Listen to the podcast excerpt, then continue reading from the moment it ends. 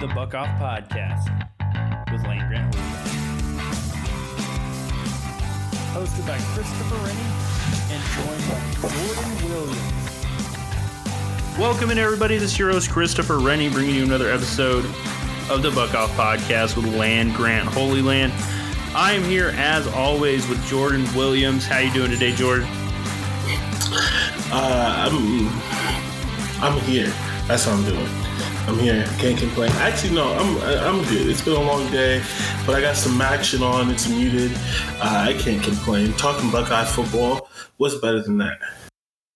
Yeah, there's not much better than that. Uh, when you uh, start getting football Sunday, Monday, Tuesday, Wednesday, Thursday, Friday, Saturday, and then repeats for a whole month, that's kind of when it's at its best. Uh, you only get that during November and during bowl season. And I think those are the two best times for football fans on the planet because if you're an NFL and college football fan, there is literally not a day where you're not entertained. And that's the world we want to live in. Yeah, the only sad thing about it is it spells the end of football. It's getting close. It's getting close. And Ohio State's only got three regular season games left, and there are three absolutely huge, monumental games they got the spoiler makers. They've got Kenneth Walker and the Michigan State Spartans, who are coming off a tough loss to the team Ohio State's playing this week. And then they have the vaunted task of taking on their rival at the end of November. As always, it's a great day to talk about Ohio State football as we get you prepared for the game tomorrow. But before we get into Purdue and the Boilermakers, we're going to get through some of these storylines from throughout the week. Uh, I, I want to get started here today with Ohio State's offense. We have kind of discussed this. It's really a it's really kind of interesting their lack of dedication to the run game when they have TreVeyon Henderson, Ryan Day's reasoning behind it. I could kind of understand as a former quarterback, uh, not me myself, but Ryan Day being a former quarterback you know, kind of relying on the pass game in a lot of situations because that's just kind of what he would have wanted as a player. And, you know, that always comes back in your brain when you're a head coach, what you did and what you learned when you were younger. He comes from the Chip Kelly tree. Uh, so a lot of this stuff comes from where he was and where he comes from. But when you have TreVeyon Henderson, when you have Miyan Williams, when you have Master Teague, when you have one elite superstar running back, two very serviceable backs in the Big Ten, you cannot stop committing to the run game. And it's actually created, I think, some of the biggest issues for Ohio State's offense. Yeah, I agree with that 100%. And the biggest issue, and we keep talking about this, I sound like a broken record.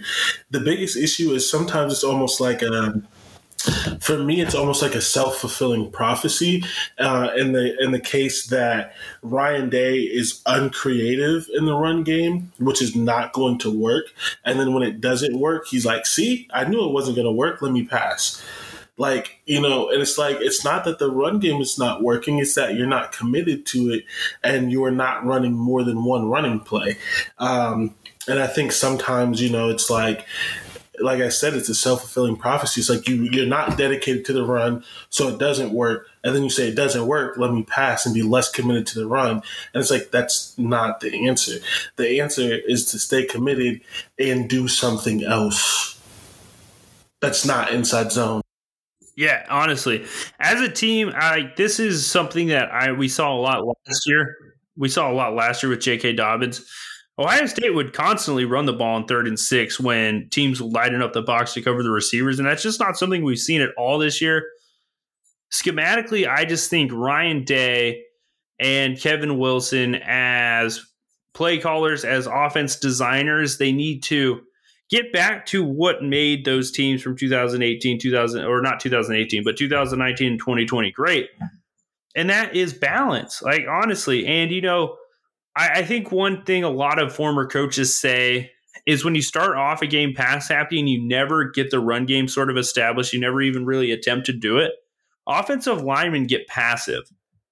So when you do need that one yard, when you do need that next play, it gets a lot harder because the offensive line's used to stepping back at that point. They're not ready to explode off the ball.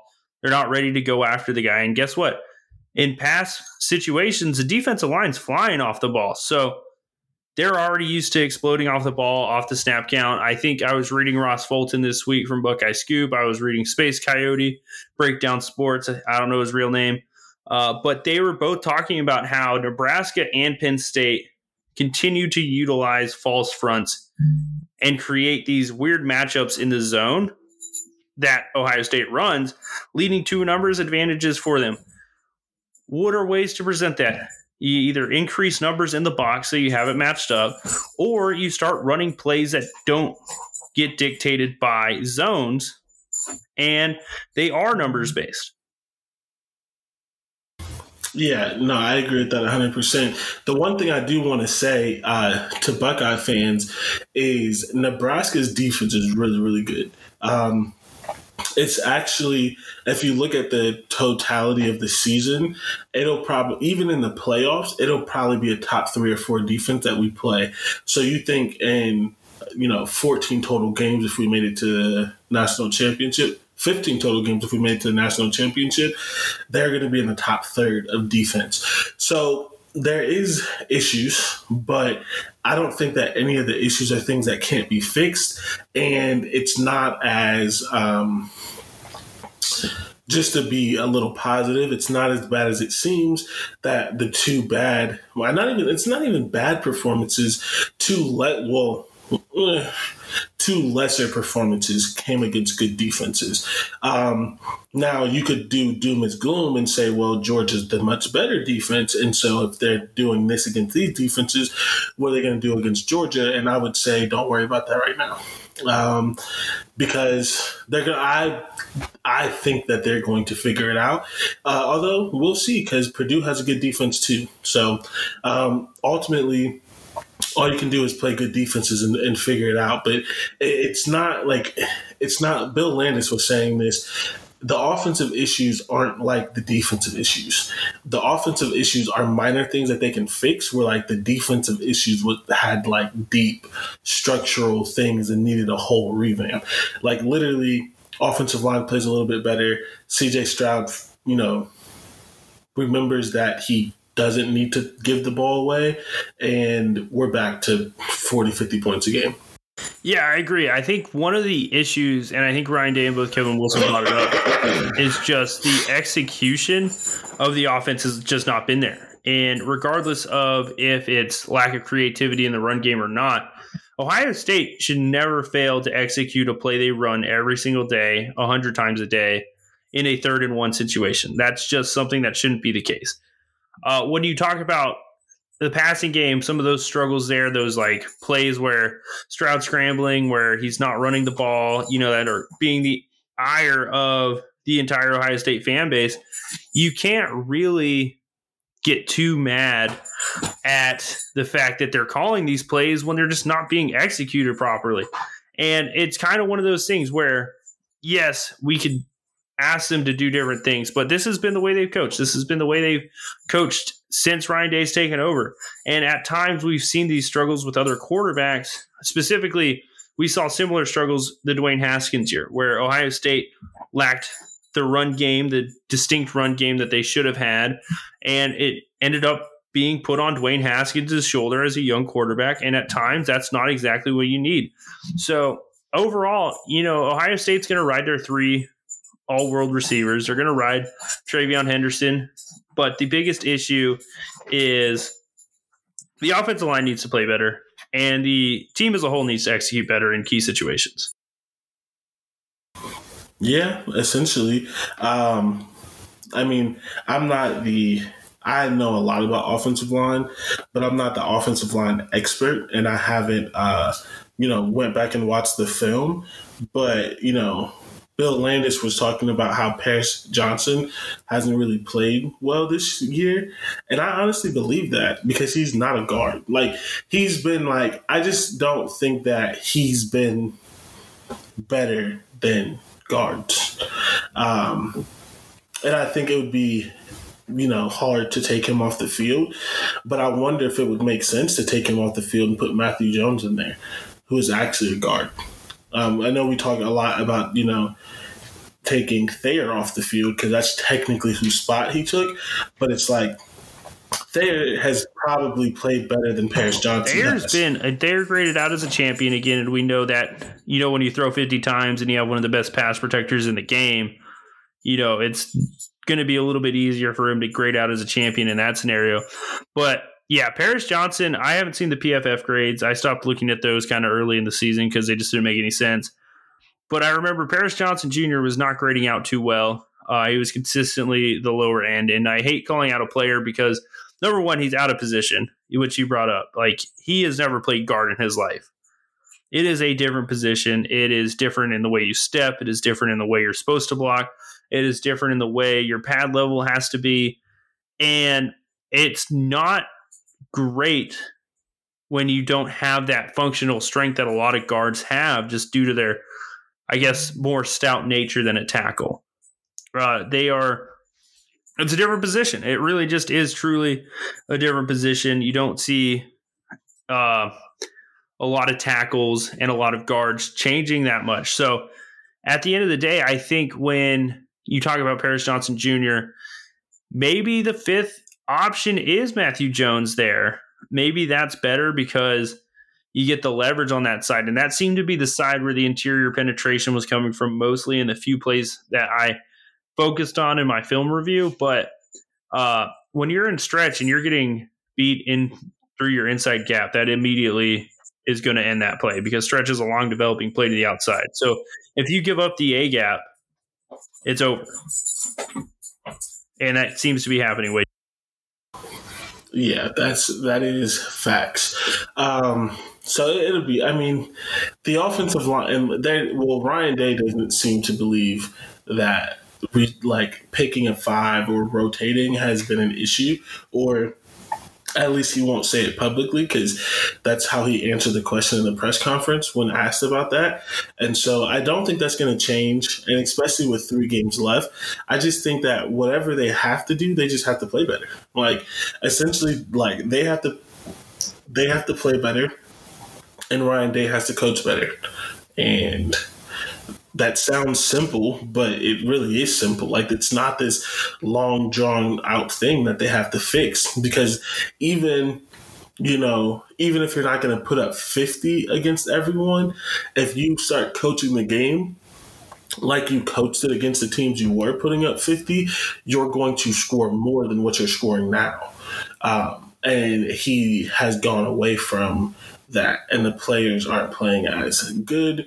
Um, I think there is something to say about the kind of odd fronts and and different stuff like that. Like one thing that's just hard for people to deal with, and we're not making excuses, just trying to show all the angles. But one thing that's really hard for offensive lines to deal with is is slanting, uh, and not a lot of defensive lines slant because if you slant the wrong way, you're going to give up a big play.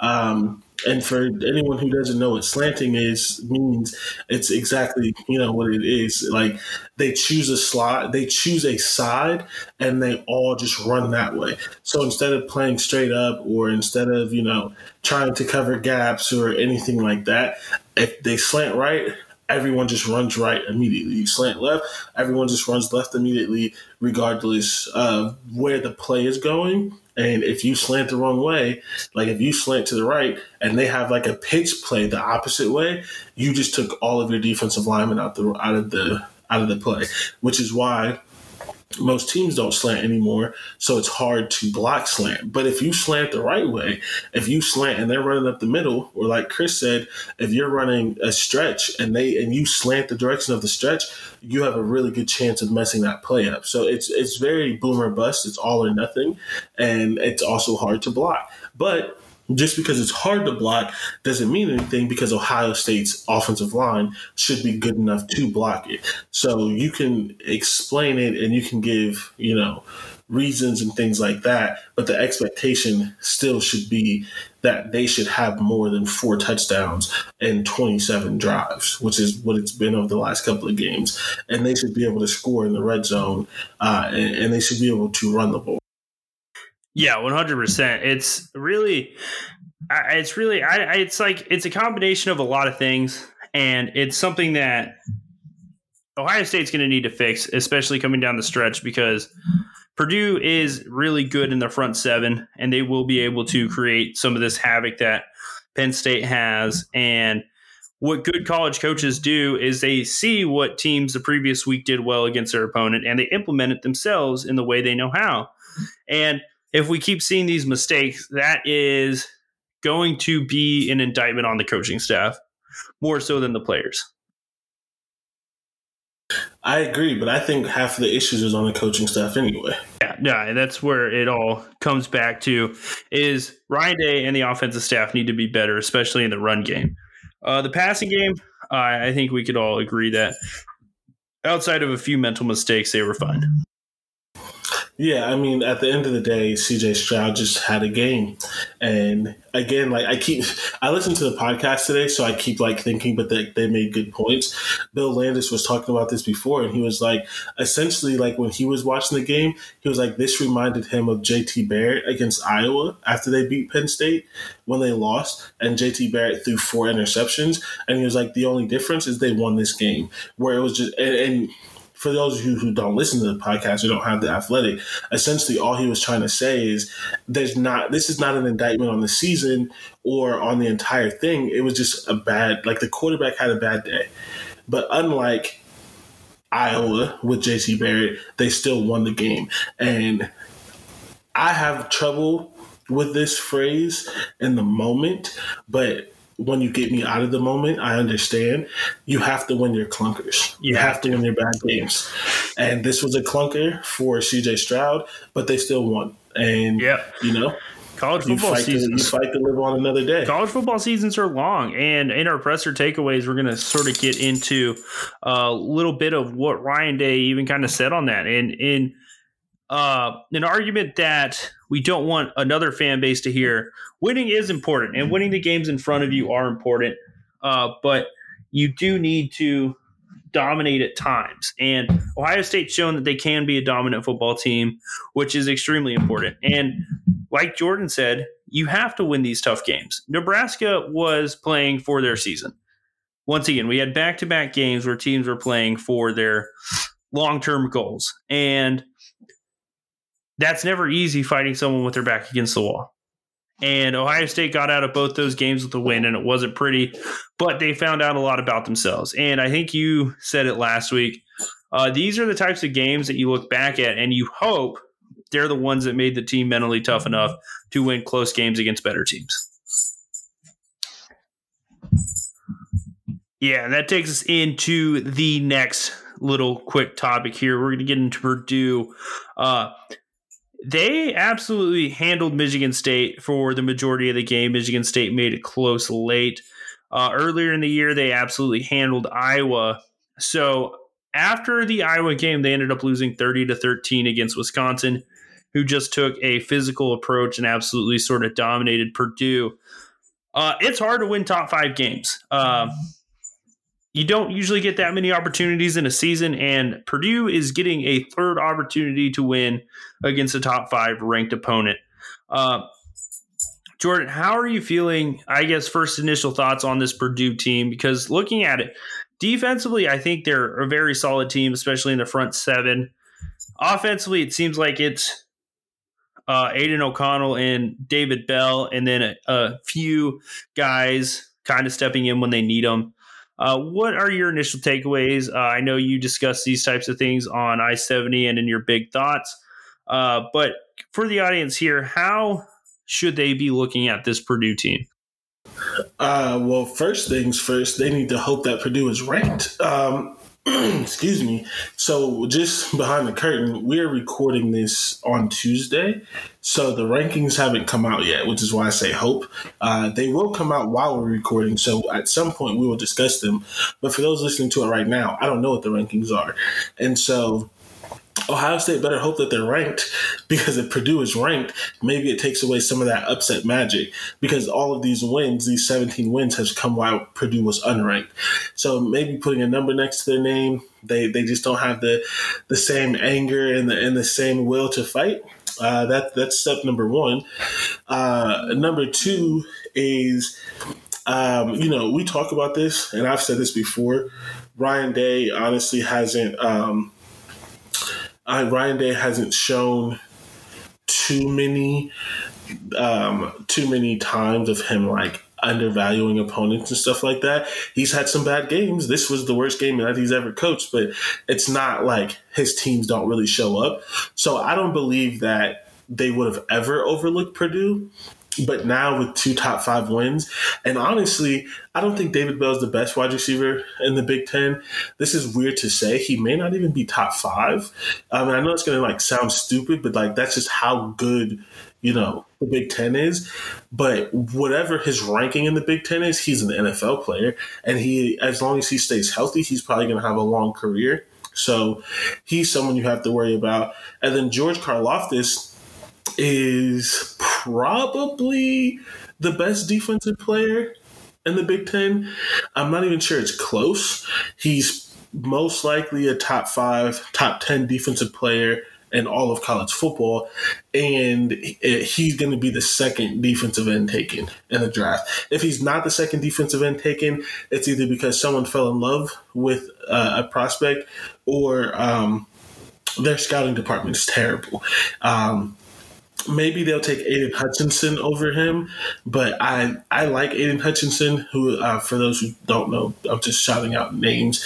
Aidan Hutchinson is a defensive end for uh, Michigan. Maybe they'll take him over him, but I think George Karlaftis is better. So there's nothing that showcases that Ohio State should ever have taken Purdue lightly, and they're definitely not going to take Purdue lightly lightly now.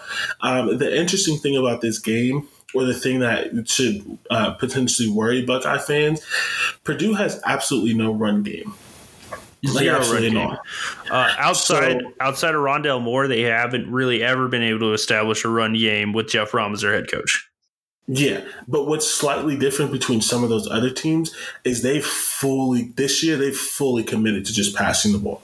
They fully committed to just passing the ball.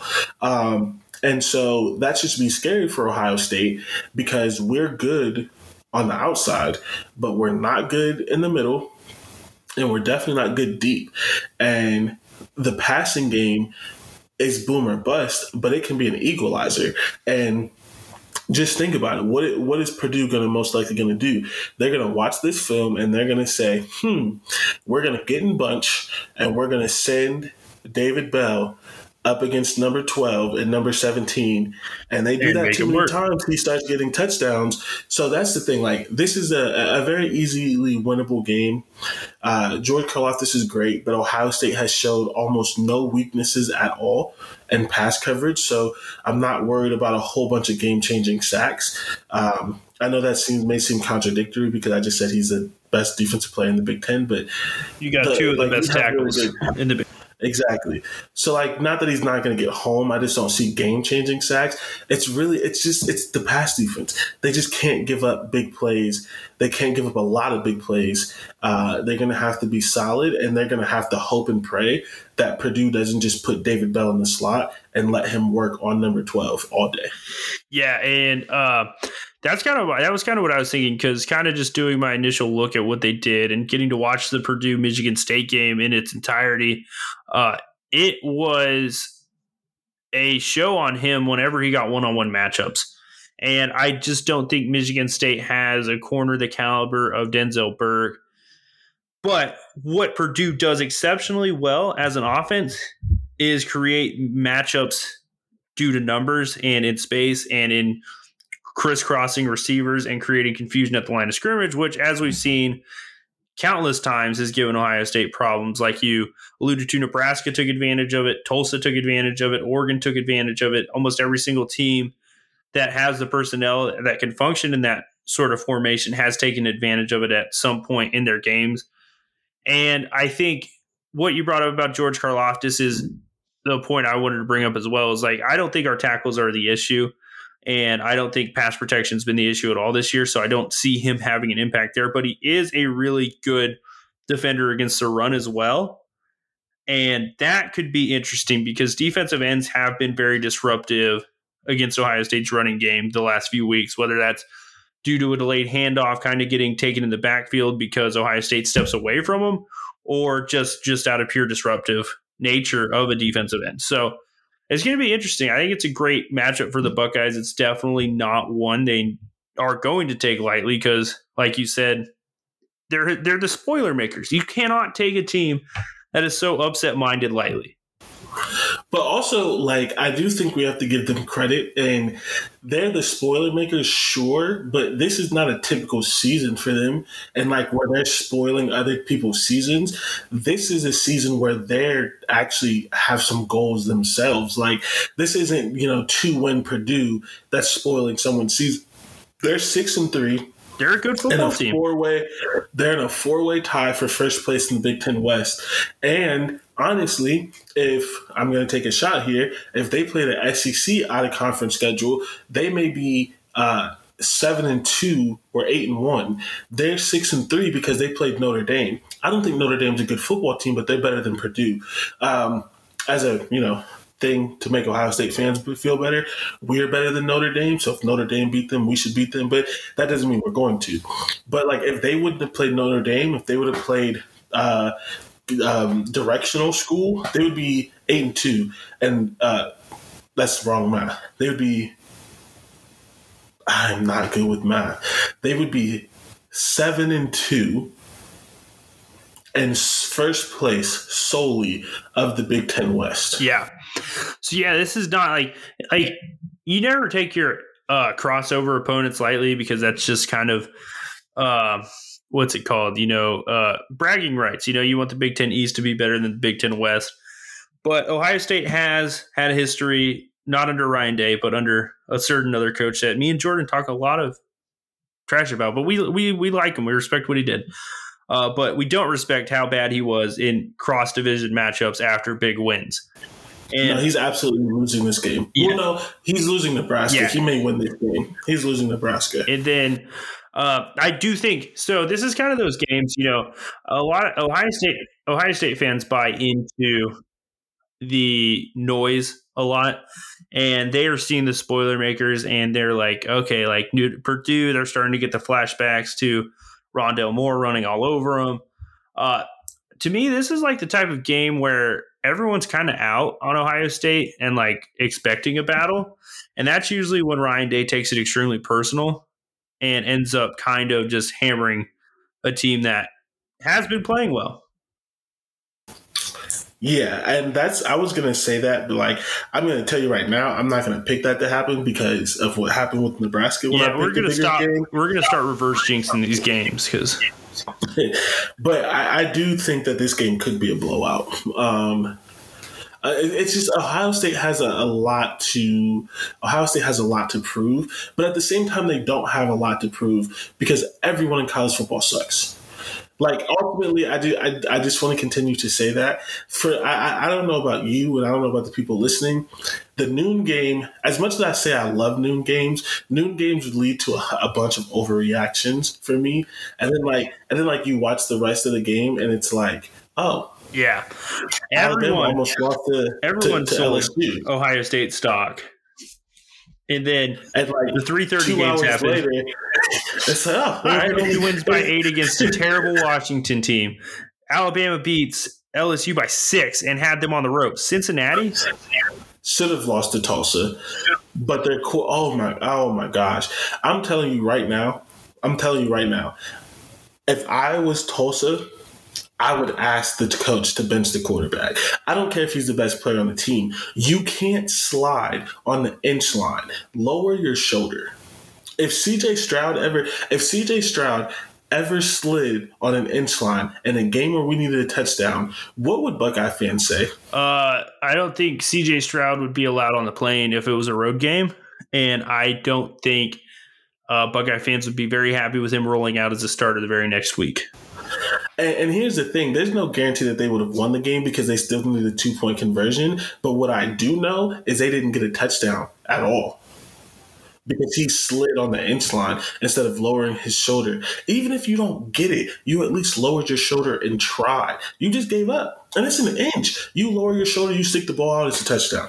Like you dive, it's a touchdown. Like you ju- try to jump over him. Like I'm all for player safety and stuff like that, but it's the inch line for a touchdown. Same thing with first down. Like I hate when players like run out of bounds right before the first down and you have a third and short. And it's like, yeah, sure, maybe you should pick up a third and short. But you know what? You wouldn't have to pick up the third and short if you would have just got the first down. Yeah. So but a touchdown late in the game when you need to tie it, that is just egregious. That's that's disrespectful. Um, and I could not look him in his eye. And, and they and, they had the ball still at the half yard line, and they had the touchdown. He just let go of the football. Yeah, but the uh, yeah, it okay. shouldn't have that happened because he shouldn't have slid. But God, they had so many chances. And honestly, leading up to it, the craziest thing happened. It was already over, and then Cincinnati fumbled the snap. That was insane. That was a crazy ass game. So yeah, it, it's everyone like, sucks. Man, Everyone sucks. Wake All Forest right. lost. Ohio State, yeah. Ohio State, you know, feels a little bit better. It feels a little bit better. It's not as bad. It's good when everyone has a clunker the same day. Yeah, um, it was a clunker Saturday, and you know, even Oklahoma in their bye week kind of had a clunker because their fans had a huge L with RJ Young once again. Uh, so uh, they they found a way to lose during the bye week. They're going to find a way to lose tonight on this college football playoff ranking show, which unfortunately still hasn't happened because college basketball takes the last five minutes the longest ever. So um, we're still waiting on those rankings. I'm gonna just put this out here. If you're watching college basketball when MACtion's on, I don't like. We're not friends. I'm just, I'm sorry. We can be friends when football season's over. I just can't understand watching basketball when football season's on. And I'm really joking because I don't care what you do with your free time. I'm just, I don't watch basketball when football's on. I was just like to throw that out there because it's like they really just move this around. And it's like, this is game one. They play like 40 games and then they have March Madness. Like, is this really that important today? count, count it up November, December, January, February, March, and then it doesn't end until April. That's a six month season. Yeah, you don't need all that. The NBA is worse. Like I don't even know why they're playing NBA games. Right? I don't know why it's so long. This is just complaints outside of this show. So you guys actually get to hear some of our other sports opinions. And like basketball yeah. season's too long. So is baseball season. Yeah, it is. Like there's 100%. no reason your sport should span over three seasons, like summer, winter, fall. You know what I'm saying? There's zero Pick reason. a season. Yeah. Like pick a sequel. Come on now. There's no first of all, for college sports, there's no reason your sport should be in two semesters. No. It's like everyone talks about like academia being like a key factor, but when you make college basketball players travel as much as they do and do it for as long as they have to do, uh, I, I really think uh, you can't honestly say that academics are the priority of a college basketball season. Yeah, and it's like they they're literally they don't even get a Christmas break, and like you could you could say that football doesn't get a Christmas break, but like players can opt out of that. And unless you're going to the national championship or a New Year's Six game, you do get a Christmas break because most of the games are done before that. Like uh, most of most bowl games are done before the the the the, the semester's over, because like the college that I work at, our semester ends December 18th. It ends the week before Christmas. So like, but like, so unless you're going to the New Year's you're good. But like college basketball, they go, they do these tournaments because we know they do these tournaments because we watch football the day after Christmas. Basketball, we watch college basketball the day after Christmas or two days after Christmas. Like, how do you think they did that? They didn't go home. Yeah, they practiced. They ate the nice team meal that gets put together, but it's not the same as a home cooked meal, and they all know that. And that's kind of sad when you think about it. So, yeah, no two semester sports from here on out. Um, yeah, we'll get more into the Purdue Ohio State game here in the second half of this show. I got the history of the spoiler makers. I got a nice little spreadsheet made. But before we get into that, let's get into the press conference and a few of the kind of major talking points. You know, it's always nice when we get to hear Kevin Wilson talk about the offense because it gives you that second opinion about the offense that you don't usually get because Ryan Day usually Kevin takes Wilson, it. Who is that? I thought Ryan Day was the offensive play, the offensive coordinator, head coach, QB coach, play caller, and everything else. Yeah. If you listen to the if you listen to the broadcast, That's what it sounds like. Know. But there is a second man in charge, uh, a little bit. He's he's uh he's he's he's he knows what he's doing. Like Kevin Wilson's a really good football coach. Uh, had an unfortunate ending at Indiana. That's why we got him for the price we did. And then we get to hear from Noah Ruggles and Marcus Williamson uh, Noah Ruggles, Mr. Clutch Gene. Uh, so, looking at the presser bullets, uh, I am very interested in a few of these conversation topics that were brought up. It was a great week for the beat writers. They got a lot of people, but uh, this was in the opener. I'm starting with this one uh, on CJ Stroud not running the ball as much as some think he should. It's hard to tell somebody what to do in those situations. You have to trust your instincts. Day says Stroud has extended plays at times with his legs. Day says there might have been a couple of plays where Stroud might have been able to pick three or four yards. Uh, from what I'm hearing there, I know and you know that CJ Stroud is being coached to throw in those situations because he's a quarterback. Yeah. And that's yeah, and the modern way quarterbacks are being taught. And the math, here's the thing there are occasionally plays where he gets no yards. Like they drop the pass. But for Stroud, like as a running quarterback, he typically gets more yards when he throws it anyway.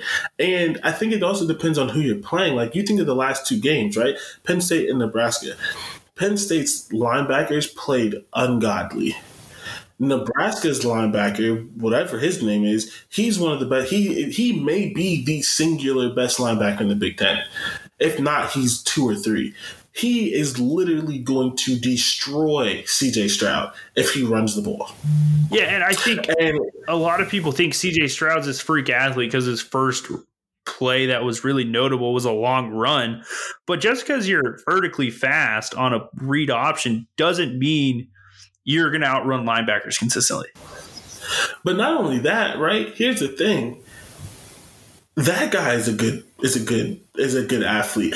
And we know this because he's playing man coverage against our wide receivers and almost intercepting the ball. Like uh, literally a wide receiver, some of it was zone, but like literally a wide receiver is keeping up with our a, a linebacker is keeping up with our wide receivers. Yeah, Nebraska had some freaky linebackers. I'm gonna be honest. I didn't know they had those guys. So, so what do you think they're doing to CJ Stroud? The the reason, like, and Stroud gaining one or two yards isn't any worse. My issue, and I wrote about this in the film review, wasn't him not running. It was him making a bad decision, throwing the ball really late outside, and not really giving it just to to his receiver is the fact he should have just thrown it away because there was a linebacker closing out. You don't want to risk him hurting his AC joint any further because those those hurt and those are hard to recover from. And you don't want you want to live to see another day. And that was my issue with some of the plays. Uh these linebackers, linebackers are not a joke anymore. They're they're never been a joke. They're crazy. They want to hit quarterbacks. They want every opportunity to. And uh you know, they're not big and slow, big dudes like what was his name? Uh, Cats in the uh, Katzenmoyer in the '90s, where they get these big hits in the hole. Uh, these guys can move, like Jordan was saying. They are covering receivers. They are out in space. They are pass rushing. They do everything now. They have to. It's about creating value.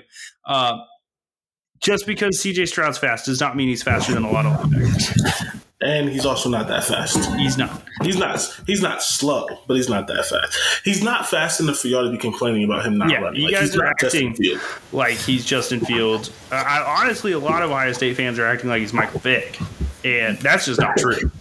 It's far from it. Yeah. He is a pocket passer. He was recruited as a pro style quarterback, and he has some sneaky athleticism. The best athlete in the quarterback room is Jack Miller and he's the only one who runs it consistently. And I, me and Jordan have told you this whole year, they will start telling him to scramble more when these yards matter more. And that's just the case. They're going to start calling more quarterback read options when the games are much more, uh, once the opponent's much more challenging. Yeah, once the game matters more You don't call it when you don't need it, especially when your quarterback's injured. And now that we know what it is, like an AC joint is not something you can even fix. Like it's not even something you can like have surgery and stuff on. It just and it's has not to something heal. that you're going to do mid-season anyway. So like y'all, y'all remember when I was like, oh, he has on shoulder pads. He should run the ball because it's hard to injure your shoulder. Yeah, throw that away. That's when it's a that's when it's a muscle. That's Yeah. when it's like It is a, not hard. You know, a slightly a slightly torn labrum, something like that. When it's your AC joint, nah, that's different. You can injure that. like that's not like muscle joint entirely different. So he needs to not be running and not be taking these hits because that is not something, especially at this point in the season. If he has to miss a week, what's me? What what is he missing? What what week is he missing? Is he missing? Uh, Michigan State, he's missing Michigan. He's missing the Big Ten championship game. Like there are no weeks left for him to miss. We're not playing Akron. Yeah, zero, a hundred percent, and that's kind of what I wanted to take on in the next part because Kevin Wilson brought this up as well. And Wilson once again said never told Stroud not to run, and that the plays we've emphasized have not been as much quarterback oriented run. But Wilson did add to that, saying that Stroud has made the right choices most of the time with continuing to scramble for a pass because he's once again a quarterback.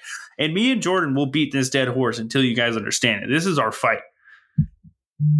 I have a lot of fights, but this is one of them. This is this is something we've been telling you. And CJ Stroud pulled the read option. They ran the speed option, and they are starting to integrate it a little bit more, as we told you would happen throughout the season. But he's not being coached to run. That's just facts. And that speed option didn't have that much speed. It is not very fast. It was honestly just to kind of get Henderson out in a little bit more open field, and it worked in that way. Um, but yeah, uh, the big thing that was brought up in this as well is Garrett Wilson's returning from his injury. I just kind of wanted to do a little news update on that. Uh, he was missed, but Jaxon Smith-Njigba pretty much took all the stats Garrett Wilson would have had and added them to himself. And then that's kind of that takeaway. And then, uh, did you see anything from your side when you're kind of watching this, reading through it, uh, that kind of stood out to you from these guys? Yeah, something Marcus Williamson stood out to me because it's something that I said earlier today or yesterday.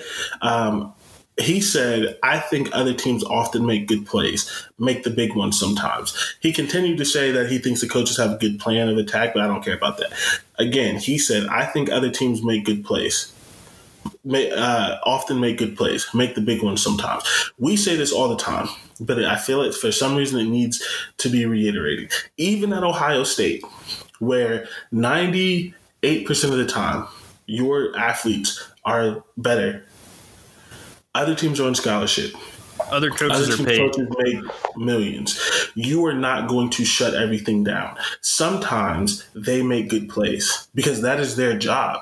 Their job is to make good plays. Some sometimes their offensive play calling puts you in a bind where you have to pick your poison. And as people say, if you pick your poison, you're still picking poison. They did that. Not I, I'm. I'm just going to roll this into defending number 17 because everyone who knows nothing what they're talking about wants to talk about him on that play. He did what he was supposed to do because there was two open wide receivers and he had to pick one. Because I don't know, I couldn't get his number, so I don't know who the other guy was. It was, uh, I believe it was actually Burke was the first guy because he was the guy pressed up, and Lathan Ransom was the Okay. second guy. So yeah, uh, Burke has been good, but he was not good on that play. If that's who it was, he let his guy get open immediately, and maybe Burke catches him. Who knows? But if the quarterback throws to him because Shaw is not there, that's a touchdown. If the quarterback throws to the other guy because Shaw was not there and, and Ransom was literally five entire steps behind his guy, that's a touchdown. That's what it was. So I just want to point this out it is not a referendum on your team. Sometimes they get a sack. Sometimes they make a big play. Even with like the Maryland in those games, we controlled them, dominated them the whole game, and then they made one good play. sometimes it's not always your players being bad or your players being in the wrong spot. Sometimes they just need a good play. They broke a tackle, they called the right play. Sometimes your player was out of position because they were manufactured to be out of position. We talk all the way all the time about Ryan Day's offensive genius and about, oh, like the Mitch Rossi touchdown. There was no way they could guard that because they didn't know you know, that it was coming. It was a great play call. Other teams can make great play calls, and sometimes that's at the expense of your team. So I like that he said that because it's true. Like, we're yes, they're Ohio State. Yes, they have the better athletes. Yes, they have all these NFL players.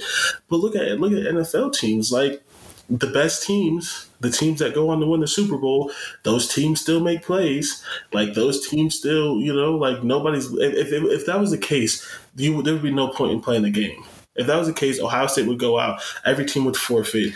It would always be a blowout. No team would ever score because Ohio State has the better athletes. So that was just a mini rant I wanted to go on, and Marcus Williamson uh, supported that because, as he said, for the fourth time or third time or whatever, I think other teams often make good plays, make the big ones sometimes, and they do because that's what they're trying to do. One hundred percent. Like honestly, we say it every single week, and Ohio State fans expect perfection. And we've talked about recalibrating expectations because this is a young team; they're going to make mistakes. But if you really look at the play design that Nebraska ran on that play that you were referring to, they needed to get one specific look at a very specific spot on the field in a very specific situation to be able to call that play and everything had to break that way for it to be that successful.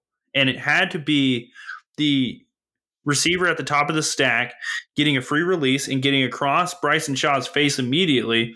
Because if you look at the design, the second receiver didn't go up the seam, he went outward. So he goes away from Bryson Shaw's vision. And that means Lathan Ransom takes this guy man to man. But what Lathan Ransom didn't do on that play was maintain his leverage and it just was the perfect combination. And that's what it took to beat Ohio State's defense this week. And that's just what happens sometimes. Yeah, and the other thing with that though, right? Even if number 17 was in the wrong spot, even if he did everything wrong, let's just say he did, because he has it time. Let's just let's just pretend he did. Lathan Ransom was still five yards behind his guy that could have been a 20 yard catch, a 30 yard catch, even a 40 yard catch if Ransom was close enough to make a play. He wasn't. So even if it was Shaw's fault, Ransom is still to blame more for being nowhere close to that guy to where he couldn't even make a play. He couldn't even make a play when he caught the ball. Yeah, and so it's still on 12. And we saw a similar hmm. look later in the game, and guess what? The same thing happened but they got tackled the one yard line. Yeah, and so it's just like, hey, they make good plays sometimes. They they call good things. They scheme things up correctly.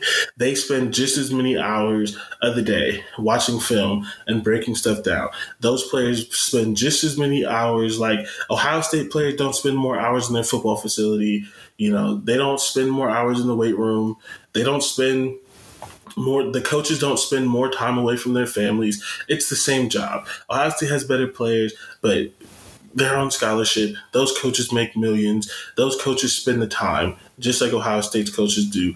And so they make good plays sometimes. Yeah, I agree with that. And, you know, there wasn't really much more of note in the press conferences besides the regular coach speak. You know, I think uh, Ryan. Oh, wait, we have to talk about Noah Ruggles. What oh yeah, Noah Ruggles. Uh, yeah, Noah Ruggles. Uh, the clutch gene. Uh, what was his big line of the day? I think uh, I'll hand that off to you. What did he say about the balls? Oh, I don't even know. That's not uh, what I was talking about. He said uh, that Jesse Mirco's done a great job holding, and I guess you could say holding his balls. Oh, I didn't even see that. Our kicker has jokes. We love to see that. We love to see it. I so honestly, I I didn't yeah I didn't see that. Um, I was just going to talk about the fact that you know one I thought it was interesting that he talked about how much they how how they kick less at Ohio State than they do at North Carolina, which he thinks is good because it helps keep him healthy and stuff like that. Um, but honestly, what I wanted to mention. Uh, because we need to champion a cause in the off season, and this is my motion for that cause.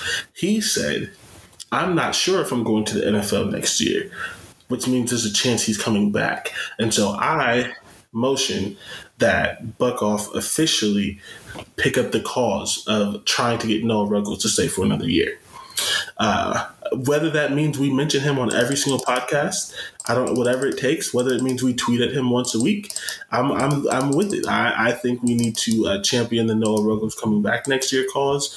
Um, He's going to go to the NFL. He's going to make millions. He just needs to remember that NFL kickers, when they're good, can play until they're 75. So he, he doesn't need to rush it.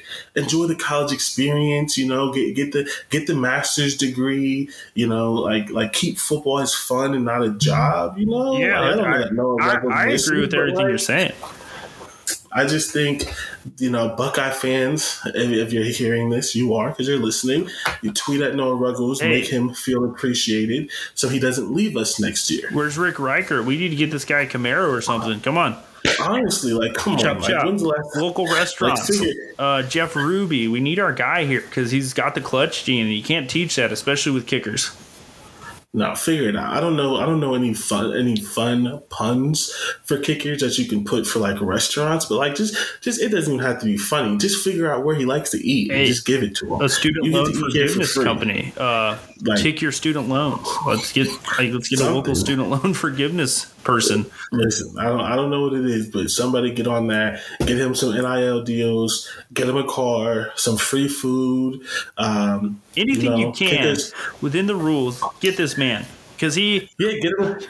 As Ryan Day said, he's a weapon now. He is yeah, as he, important to this team as CJ Stroud, as TreVeyon Henderson. I swear to God, because guess what? Without him the last two weeks, those games are a lot more stressful. Yep, uh, he he talked about before he decided before he knew that the NFL was a legitimate option. He wanted to um, play soccer. He, he talked about how he got to play soccer with some of the players in the Columbus crew. Uh, season tickets, anyone? That's in the summer. Season tickets. Uh, a couple signed jerseys. Give him a, a yard a Zardes jersey. I think that's how you say his name. Some some press box seats. You know what I'm saying? Like let him let him come to the Columbus crew t- training camp. Something like like the city of Columbus just needs to gather around and figure a way for us to have good kicking for two years Without before we have to uh, find another guy. Yeah, it's not fun to find another kicker. Like how many games this weekend were lost because of incapable kickers? And how many games were lost every college football weekend because of that? Look at nebraska. They missed two crucial kicks that game. Two huge kicks. One of them was super cowardly. Me and jordan ran about that for an hour. Uh, so with that let's get noah ruggles another year at ohio state and let's go to break to our sponsors so we can get all those Noah ruggles deals as well uh, we'll see you guys on the other side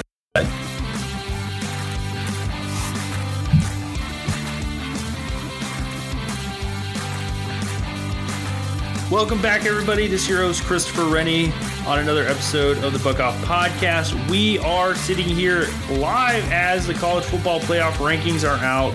Uh, guess who was number eight? It was, in fact, Oklahoma. They're now unveiling the top seven while we're recording. So uh, we're going to kind of lead into where we think teams are going to be. We're not where we think we're going to be, just kind of how the weekend went. And then we're going to talk about where teams ended up as we go. So, Jordan, uh, after the weekend, we already kind of discussed this. Everybody's bad outside of Georgia. I think Georgia's actually uh, as good as a college football team can be at this point in week nine. And I don't think there's really any team that has a case of challenging them as of now. I'm not saying Alabama, Ohio State, or some other teams can't get there, but I do believe wholeheartedly that the college football playoffs still wide open. Uh, I think it's kind of solidifying itself. I think we've seen some pretenders fall off a little bit. And I think once we get this final seven in, we're going to kind of get a run down this a little bit deeper. But takeaways from the weekend where do you think some teams are going to fall? Where do you think some teams are going to be at? How do you feel about them emphasizing the head to head matchups as much as they have? Um, I think that honestly, like I don't have too too much to complain about this year. Um, I don't. I typically don't complain a whole lot, anyways, because I genuinely just don't think it matters. I don't care what people are ranked. I this is what I care about: is Ohio State in the playoffs? Yes or no? And I only care about that in the years that they deserve to be in the playoffs. I do think that this year is one of them. Is Ohio State deserve to be in the playoffs? Yes or no? And that's about it because I'm going to watch the football game regardless. Um, but I think that um, I really don't honestly, and it's kind of cheating because as I started talking, they revealed a couple. But I was just I was going to say I don't think anything changes. I think everyone just moves up. The number three lost, so Oregon three, that everyone's going to move up. The thing that's interesting to me, and I don't know if they've revealed this yet. The thing that's going to be interesting to me is where Michigan State goes if they stay Michigan in the is six. Michigan State is seven. Is that what you're guessing? Or No, it just happened? got announced. Not on mine. Yep, I Oh, just got must it. be ahead of mine. Uh, oh, yeah, yours is ahead of mine. Oh, Michigan State is seven. So- clutch. We got an interesting one. We got an interesting one. And this is fun because you guys are time traveling. We literally got to do a live reaction on this show for a Friday show, which, you know, might be cool. It might not be cool. But Can I say something really quickly? yeah, you get it. You take it. You take it from here. I officially, I, Jordan Williams, in front of uh, Christopher Rennie and all of you listeners, am officially done arguing about SEC bias because this season, at least, the Big Ten has gotten so much bias. Uh, Michigan State only fell at seven after In losing to an of- unranked team. In front of undefeated Oklahoma. So that means oh man, I, let's count up the list. There is uh, Alabama's one loss, Oregon one loss, Ohio State one loss, Michigan one loss, Michigan State one loss. That is five one loss teams ahead of Oklahoma, and a group of five team ahead of Oklahoma.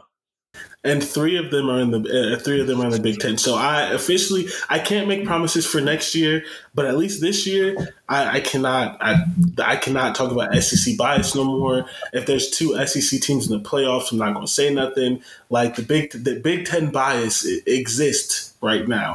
Um, I don't think it's entirely biased because Oklahoma is just not good. But I will I do want to also take a victory lap before I let you finish because I did cut you off. I had tried to tell people that everyone is saying Oregon or Ohio State and not Oregon and Ohio State because a one loss Oregon team should be in over Oklahoma. And everyone was assuming that Oklahoma is going to get in. And I understand why they assume that because we've never to this point seen an undefeated Power, Power five, five team get left out. not get in. And maybe and maybe they do revert to that. But I just have a feeling with like they had a chance to revert to it with Michigan State, Michigan State losing, and they didn't. I just have a hard time seeing them in three weeks jumping Oklahoma from eight to four just because they're undefeated. Yeah. Uh, maybe they do because their schedule gets a little bit harder, but not necessarily because Baylor just lost. And I don't know where Baylor's ranked or if they're still ranked because like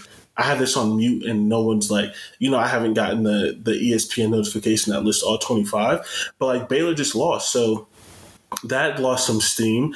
Iowa State is a good team as a team, but their record's not good, so that doesn't have any steam. So like I just like, yeah, I, I just want to take a quick little victory lap that, like, I've been trying to say that and it's very possible that it's Oregon and Ohio State and not Oregon or Ohio State. Um, yeah. Yeah, and I, I will add this to the Oklahoma argument because I am very anti Oklahoma because their fan base absolutely has gotten under my skin. And this is personal, honestly. So I'm going to go on this. Uh, Oklahoma hasn't played a ranked team yet. They have they don't have a ranked win. You know, Cincinnati at least has a ranked win on their schedule. Uh, you look at Ohio State, their best games uh, are still ahead of them, and they've already played a much tougher schedule than Oklahoma. Oregon does not have many great games ahead of them, but this is where I'll come in and say the committee is right to rank them eight, and they also Oklahoma still has every opportunity to make it to the college football playoff because Ohio State has to play Michigan and Michigan State still. Uh, I do believe an undefeated Oklahoma after these three weeks would get in ahead of a Cincinnati team. And I think that is kind of what the committee's saying because we talk about this every single time, or I guess uh, we I've talked about this since I've done the show, and you've probably talked about this as much as I have before we got on. But last week we hammered the the idea that the committee only gives you credit for what you've done up to this point. And Ohio State's played a ton of top 60 teams. And they might not be top 25 teams yet, but that is important.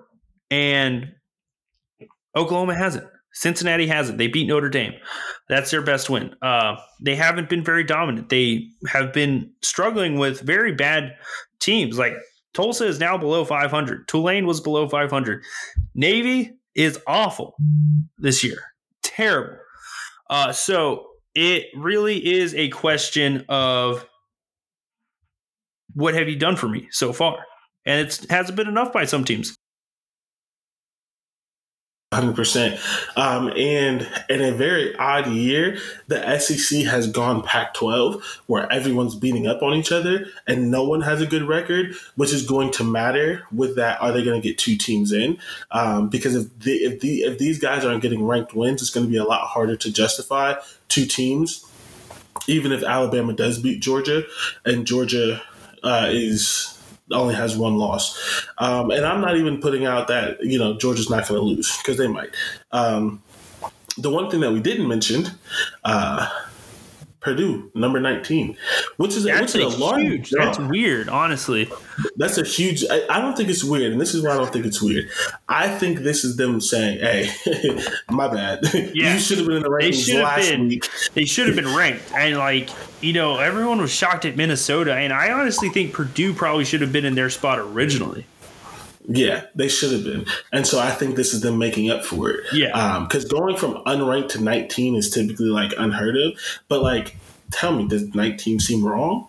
It does not seem wrong when you have two top five wins on your schedule and your losses aren't really that bad when yeah. you consider everything. And, and one of your losses, because we know they talk about quality losses, one of your losses is to top 10, right? Is Notre Dame still top 10? Most likely. Yeah. Top 10, 10. ranked Notre Notre Dame and a ranked Wisconsin team. So, yeah, yeah, two of your losses are to ranked teams, and you've beaten two top five teams. Like you deserve to be in there. Yeah, and it's really, I, I think the the one advantage the committee has over the AP poll is they don't have to prove themselves right as long as the AP poll does because the AP poll wants to be like, yes, we have Cincinnati as our second best team. We're going to stick to it because last year they flip flopped and did a bunch and recorrected themselves. One thing I, I, do respect about the committee, and this kind of comes back to that Purdue point, they were wrong about Purdue last week. They corrected and righted the ship with that. And I'm not saying that with just uh, Purdue. Like, this is like a big deal because a lot of all the polls have never ever done that. You know what I'm saying? They never ever correct what they did wrong, and it's awesome to see that the committee is willing to look at what you've done, and that's yeah what it's all about. Well, the polls never correct what they did wrong, but they also never correct for uh, preseason expectations. Yeah, and that's why like we kind of came onto the show when the preseason AP poll was released, and we're like, you shouldn't have rankings till at least two or three games are played. Yep. At least because it doesn't make any sense. It doesn't make any sense. They're often wrong.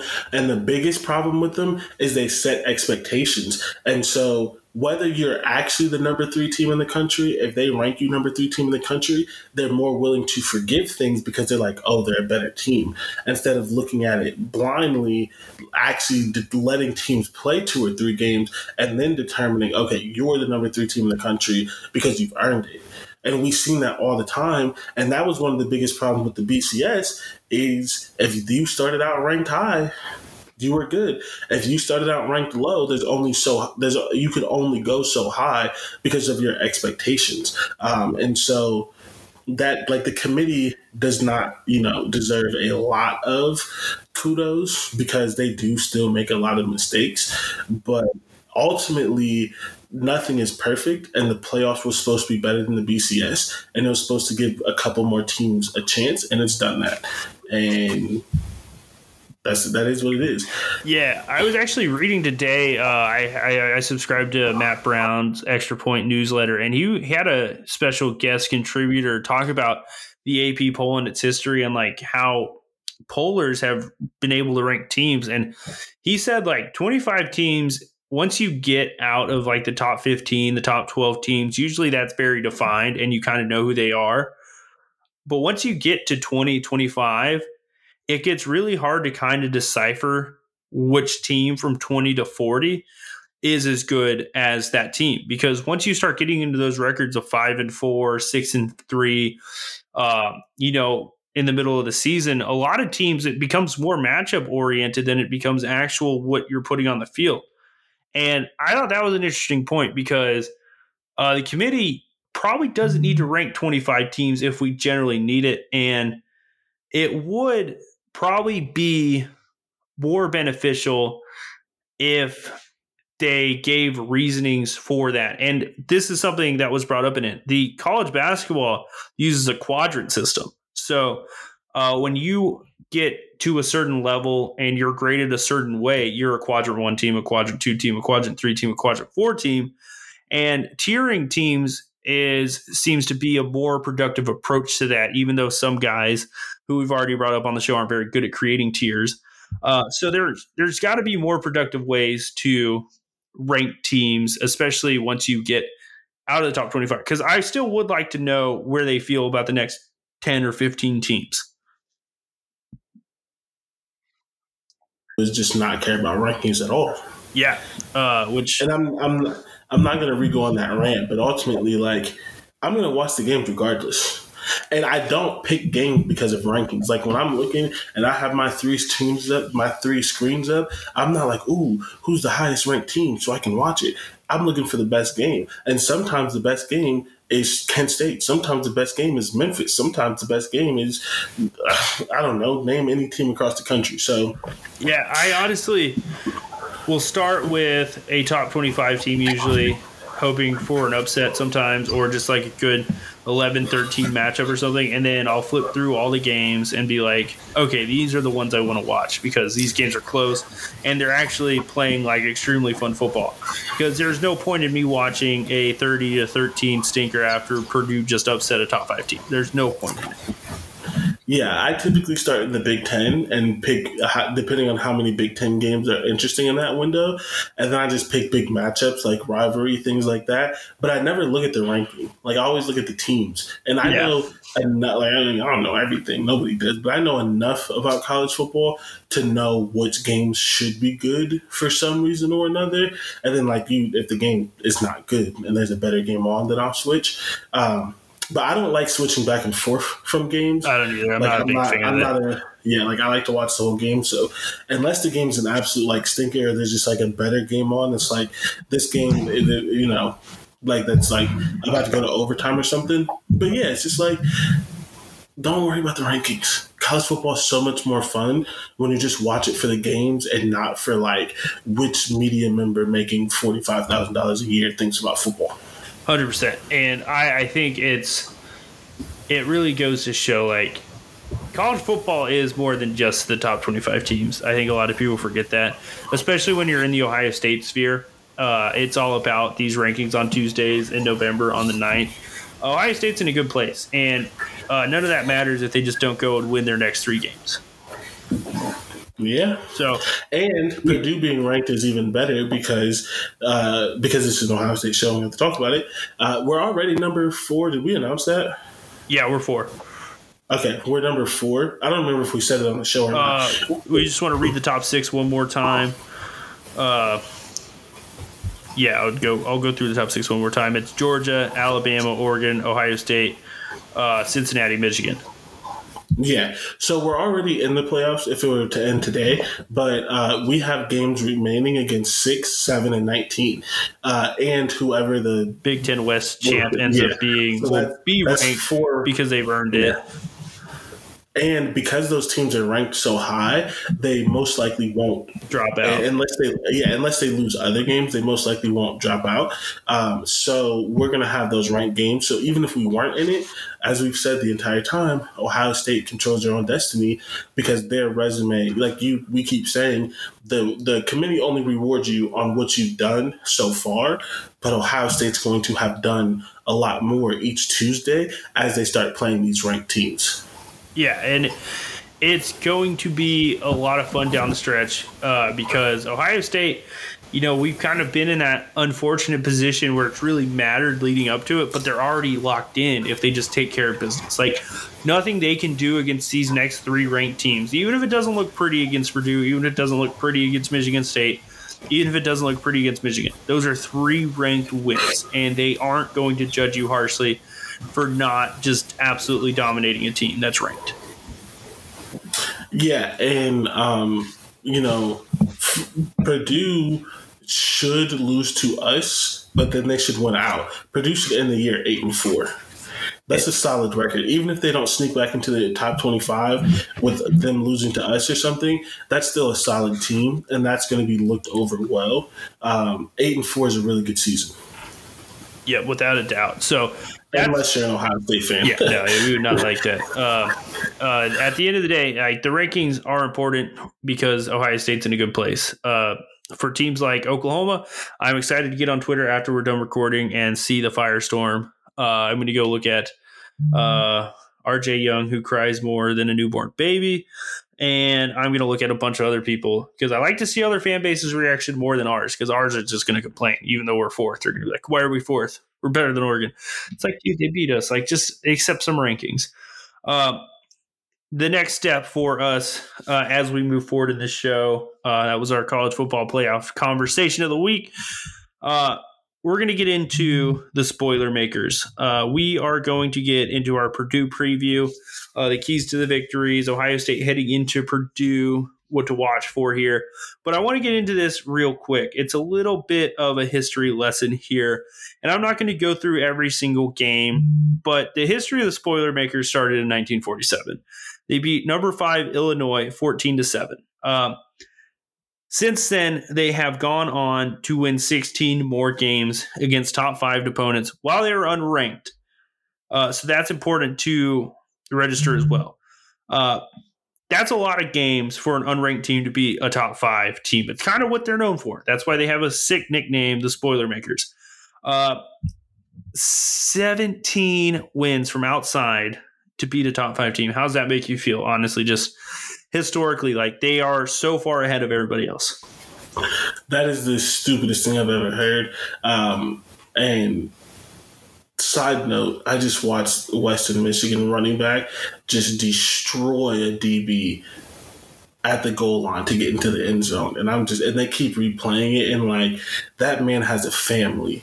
like, like, like his girlfriend is in the crowd, or you know, like his friends, somebody's out there. Well, actually, no, maybe nobody's in the crowd because this stadium looks empty, but someone who knows him is watching this game. um, okay, so anyway, that is just the stupid. that is the stupidest thing I've ever heard of. Like that is just like that. That is so amazing and irritating at the same time. Um, I will I will save you from my everyone in the Big Ten West should fire their coaches rant for another day. I think I've given that enough, but it's just so frustrating because how can you do that and not manage to consistently win six to eight games a year? I don't know, but just on its own, seven like seventeen wins against top five teams, um, like like like think about it. Florida's coach Florida's coach, this is not even just top five. Florida's coach who may get fired, Dan Mullen, is like two and seven in his last nine games against not top five teams, against FBS opponents. I think that's the stat. I'm sorry if I'm wrong, but it's close. Uh, it's either FBS or ranked opponents. Uh, Jim Harbaugh has a terrible record against ranked opponents. His is close to 17 games. His is, is, is absolutely terrible against ranked opponents. These are just really good teams against ranked opponents, really good coaches, and you have this one team who is doing that against top five teams, the, the cream of the crop throughout the history of their school. Stupidest thing I've ever heard of. Like, it just doesn't even make sense. Like, what is it about West Lafayette? I would love to see how many of those games are in West Lafayette. Uh, that would be the interesting split for me because I know all three of the most recent ones were in West Lafayette. Was Iowa in West Lafayette? Was that at Purdue? Do you know? Because I know, I know for a fact Ohio State in 2017 was or 18. I know for a fact uh, Michigan State was. This season, Iowa was that.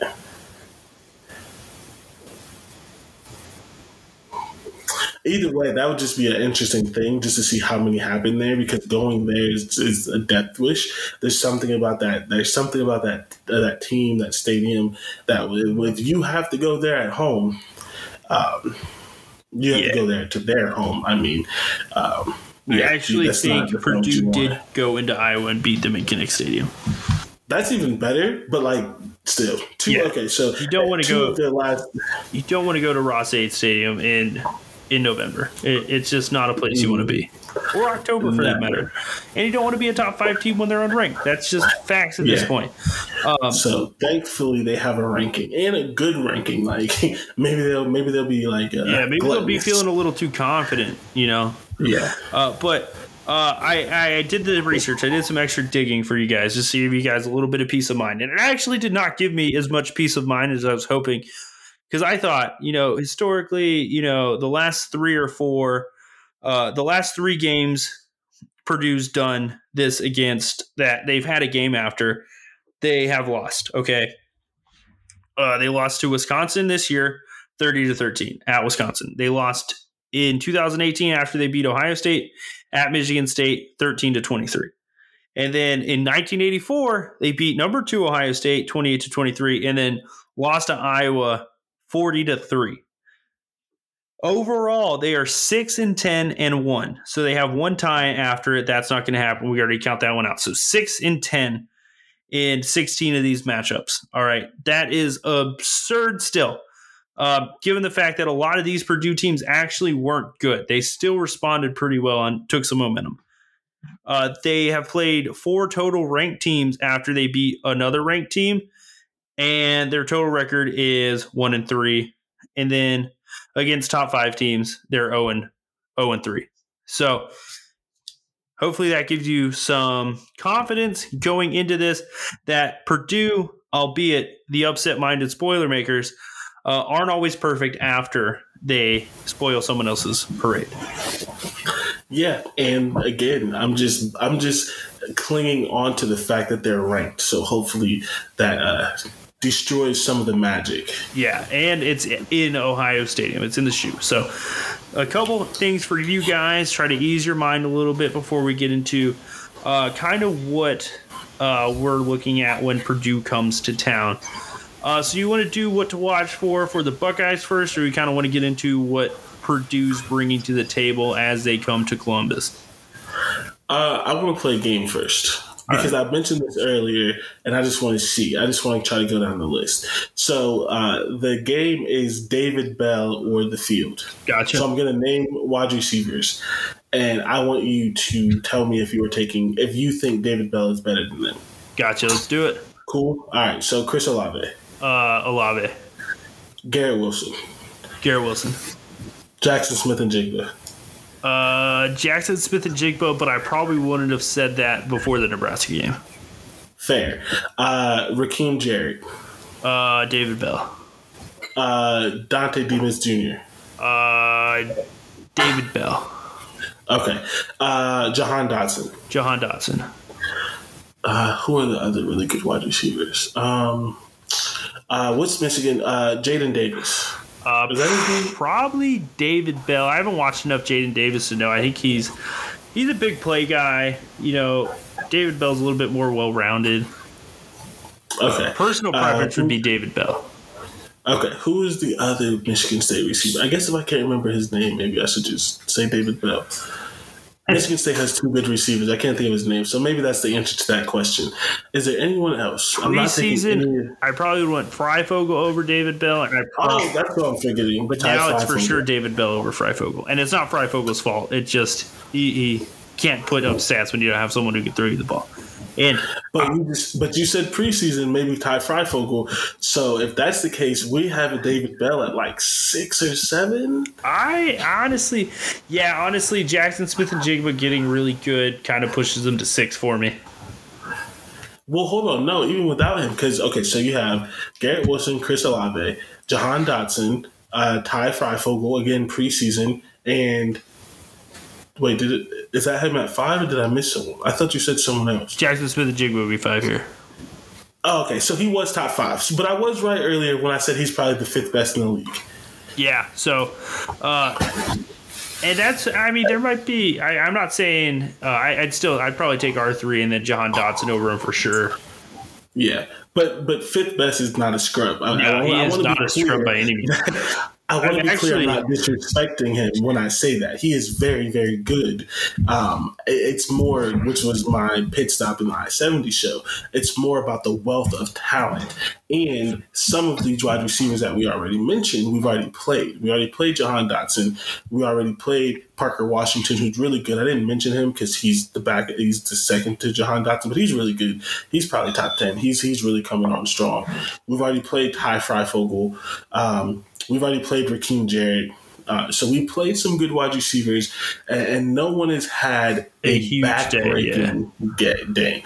Like uh, Ty, um, not Ty. I don't remember um, Fryfogle doing anything Jahan, against us. Jahan had a hundred yards, but yeah, but it was the quietest hundred yards. It took twelve catches to get there. So yeah, uh, so. I, I, got a fun stat here on David Bell for you guys. Um, Purdue has passed for 2,993 yards. Uh, guess how many of those yards have gone to David Bell? Oh, I already know. It's uh, well, oh, I don't know the exact number, but I already know he's over a thousand. I think it's like a thousand and sixteen, right? He's got a thousand and three receiving yards. Oh, was close. He has more than a third of the receiving yardage production for Purdue's offense. Yeah. Yep. And that's that's kind of my first thing. Uh, if Ohio State can slow down David Bell, uh, it's over. Like Purdue can't do anything else. Yeah, and I'm just gonna put this out there. I know this is a basketball reference, but David Bell needs the he needs the LeBron treatment. He needs the Kawhi treatment. He needs the whatever. Like like like when you play teams with multiple superstars in basketball, what do you do? You say the best player to go eat because he's like that. But we're not to let the other people eat because LeBron can score 50 but if nobody else scores, they're still going to lose. That happened in the playoffs with the Warriors. LeBron scored 50, but they lost because no one else did anything. David Bell could have 300 yards, but if he has 300 yards and one touchdown, one touchdown is not beating Ohio State. The issue and kind of what happened with Michigan State is when he has 200 yards and the next receiver has 80 and the next receiver has 70 and the next receiver has 70 and the next receiver has 60 and I did not make up those stats. Uh, they had multiple wide receivers one catch away from 100 yards on top of David Bell's 200 yards. Uh, the quarterback threw for 500 yards. So that's the thing. I'm not saying I don't want to stop David Bell it would be great to keep him under 100 yards, but the biggest thing is his yardage can't impact the game. If he has the if he has the catches, he has them. If he has the yards, he has them. The biggest thing is touchdowns. He cannot have multiple touchdowns, and you can't let the other people eat too, even if he starts eating. Yeah, and this is uh, I, I kind of want to lead in the second one. If David Bell gets going, if Aidan O'Connell gets going a little bit, you let Purdue stick around they've been in that situation. You know, Nebraska's been in that situation a lot and they've lost. Uh, Purdue's been in this situation a bunch of times in close games where they've come out and won. Uh, they are seasoned in this. This is what they're good at. Uh, if you let a decent team hang around with a lot of talent, uh, they are prone to give you everything they have. Yeah, especially when it comes to a good offensive team. This game, at all points, it doesn't. It doesn't have to be uh, 30 points. But Ohio State needs to be two scores up on this team at all times. Even if it's just nine, nine is still two scores. This team cannot be one play away from from tying or winning this game because David Bell is good. And he and, and again, like just think about it, because some teams haven't done this and it's kind of weird. And I hope no one in Purdue is listening to this. If Purdue needs one score, what's to stop them from getting in bunch and sending David Bell against number 12? Are we are we confident that we're going to stop that? Because I'm not, because we haven't stopped it all year. So this team, it doesn't need to be a blowout. A blowout would be great, but it, it needs to be. This game needs to be in a place where one play isn't going to win Purdue the game because they can get that one play. They've shown it, and David Bell has had over 200 yards both times in these top five upsets. Yep. Uh, it's it's going to be interesting, and this kind of takes us into the next part of Purdue. Uh, Purdue's got a really good front seven. Uh, their names don't kind of they don't stand out really that much outside of George Karlaftis, but they have a good group of linebackers led by Jaylan Alexander. They've got a pretty good secondary. They're not like special by any means, but they're a solid group that has an act for making big stops and big moments. And uh, this isn't going to be one of those games kind of like where Indiana or Maryland or Rutgers have like defenses that can make plays, but they kind of suck. Uh, this defense is built on physicality. They're built on not breaking, like not getting their back broken. And uh, that is a key to Ohio State because Ohio State has struggled in the red zone, and Notre or Purdue, sorry, has been really good in the red zone. So this is going to be an interesting battle. And if Ohio State can't establish a run game, and George Karlaftis and their group of defensive ends uh, with Kydran Jenkins uh, can get after the quarterback freely because they can't run the ball, uh, it could be a long day for the offense. It could be a day where a lot of Ohio State fans aren't happy. Yeah, um, that is that is I mean that's very well said. And so Ohio State is going to have to manufacture big plays and it may not be big plays of, you know, um, it may not be big plays of like we're going to throw a 50 yard uh, post route, which I've sorely been missing. It's very it's hurting my feelings that we haven't had one in a while. But Ohio State really needs to play that uh, Dwayne Haskins get get your playmakers the ball in space and let them run because this is where they can really beat this team. Um, well, I, I mean, I, again, I think they're going to beat them regardless. But as far as making the game kind of out of hand, is running those crossers, but not just like regular crossers. Like Ryan Day has schemed some like crazy crossing routes, some crazy stuff where players just get like some space, and we've seen it every single one of our players can turn nothing into something. We just saw it with Jaxon Smith-Njigba going, and he's actually done it two weeks in a row. The one week he just got caught. We know Olave can do it. We definitely know Garrett Wilson can do it. We know what TreVeyon Henderson can do in space. This is very much going to be a game. Get the get your playmakers the ball in space and let them work because we're going to need that just because like i'm not ready to say that we're going to score the red zone because we haven't done it so let's just not get to the red zone just give them like especially if we get close, if we hit the forty, the thirty-five, where it started to get tight, you need to start taking shots at the end zone, and you need to start taking shots. Uh, you need to start giving you know players the space so they can try to get that touchdown and not have to worry about getting inside. Yeah, I agree one hundred percent. Like uh, we've been on the same page a lot in this show because we kind of tend to do that, but the best part about Ohio State is they are able to hit home runs. And we haven't seen it outside of those plays, like you said. Uh, dial up some of those plays we saw against Minnesota. You know, those late crossers, those, you know, deep over routes that we haven't really seen since then because Purdue runs a lot of the similar concepts defensively. So, uh, go back into the pocketbook. Go back to some of those plays early where you're trying to design these plays for CJ Stroud. Because, yes, CJ Stroud could function in the base plays that you want to Ryan Day, but at the end of the day, he's still a freshman quarterback. You need to get him into some positions that are wins by designs because that is how young quarterbacks get the confidence to make those tough throws late in games. Yeah, and I think that Ryan Day has forgotten at times that CJ Stroud's a freshman. Um, and it's because he's played extremely well, so it, sometimes you do forget. But it's time to remember. Yeah. and I think uh, two interceptions, two bad interceptions, will uh, help him remember that. Yeah, I think so too. Uh, so yeah, uh, I guess one quick question. Uh, I hate putting these out there, but Purdue is able to keep this game close if they do what? Um, big plays. I'm I'm not like Purdue has a good offense, but like Ohio State's defense has has played well, and I'm just not sure that Purdue can live with like driving the ball down the field. Like Ohio State has given up a few drives, and sometimes they either it's always the first drive of the game almost, and then every once in a while it comes at like an, an opportune moment.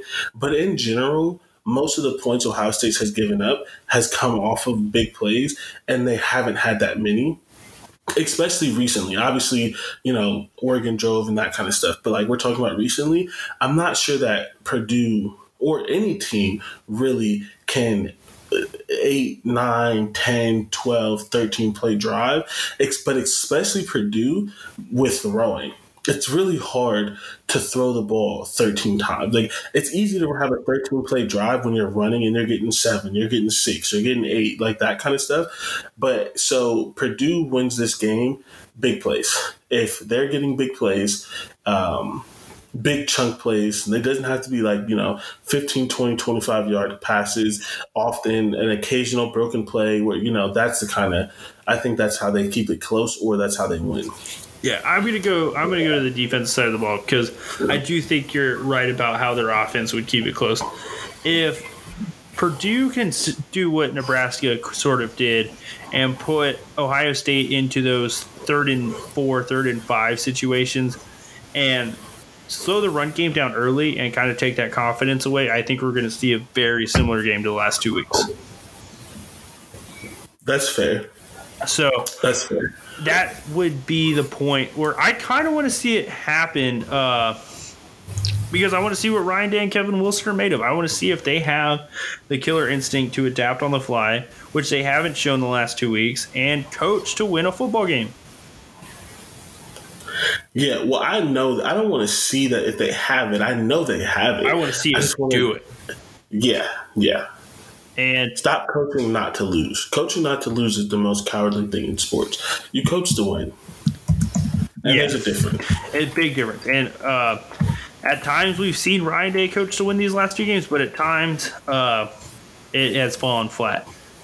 Uh, so yeah, I guess that takes us into the final segment of the day for you guys. Uh, let's get into our keys to victory for Ohio State. Uh, I think you've got four really good ones here, so I think we'll just stick with those. If you want to take the first one, because I, I mean, this one I, I, think we've been hammering these home the last three weeks. Yeah, so uh, the last couple of weeks I haven't had any keys, but after the last couple of weeks, I feel like I need them. Uh, Ohio State is not playing at the point where you know we can just say go out there and play. So my number mm-hmm. one key, and I put this in all caps, is run the ball. Run the ball. I don't care if it's working. I don't care. Like I don't care. Run the ball. Run it often. Um, and really get your offense moving, get your offensive line confident, get TreVeyon Henderson in space, and run it. Yeah, yeah, without a doubt. Uh, I think this key is awesome because I miss the days where Ohio State would throw the ball 25 times and run the ball 30 times. And just because you don't believe in the run game, and I understand you don't want to just run to run. So don't just run to run the ball. Uh, have a plan of attack. You know, uh, this is an extremely important game to reestablish that confidence because uh, not next week because Michigan State doesn't have the greatest run defense, but Michigan has a pretty solid run defense. Um, they always do. And Ohio State seems to be able to take advantage of it every year for whatever reason. It's just because Ohio State's better. But this is a game to really kind of get back to that balanced attack. And I think run the ball is a great key. Um, and that's kind of what I want to build off of. I want to see elite offensive line play. That's my first key. Uh, we've seen it in pass protection. I want to see Paris Johnson play his best game. I want to see all four of or all five of the offensive linemen play mistake free football with limited penalties and absolutely just dominate this talented Purdue defensive front. Yeah. Uh, yeah. Um, that's going to be interesting. I, I, think they have it in them, but I'm not sure at this point. Um, but they have to have it in them because this is not the. Um, this is not going to be the best front that they face. So they don't have a minute. If they don't have it in them now, it's just like, when are you ever going to get it? Uh, my second key is check your ego. This is for a lot of play. This is for a lot of people, right? Um, this is for the coaching staff as a whole. This is for the coaching staff with some of the rotations, how much they're playing guys, some of that kind of stuff. But most importantly, it is for Ryan Day uh, because Ryan Day is the play caller um, for the offense. And he has not coached egoless. He has coached with a lot of ego, uh, and it has it caused some issues for Ohio State. Ryan Day needs to check his ego and he needs to coach a good game. Um, and honestly, maybe he needs to coach this game like he's calling, like he's the OC and not the head coach. And what I mean by that is sometimes as the OC, like you don't get to do what you want, you do what the team needs and what the head coach dictates by their style of play. And maybe he needs to coach like that. Maybe he needs to coach like he's the OC and not the head coach and can make all the decisions. Um, I need him to check his ego, which follows up running the ball because his ego tells him to throw the ball a lot. So um, he needs to check his ego and figure it out.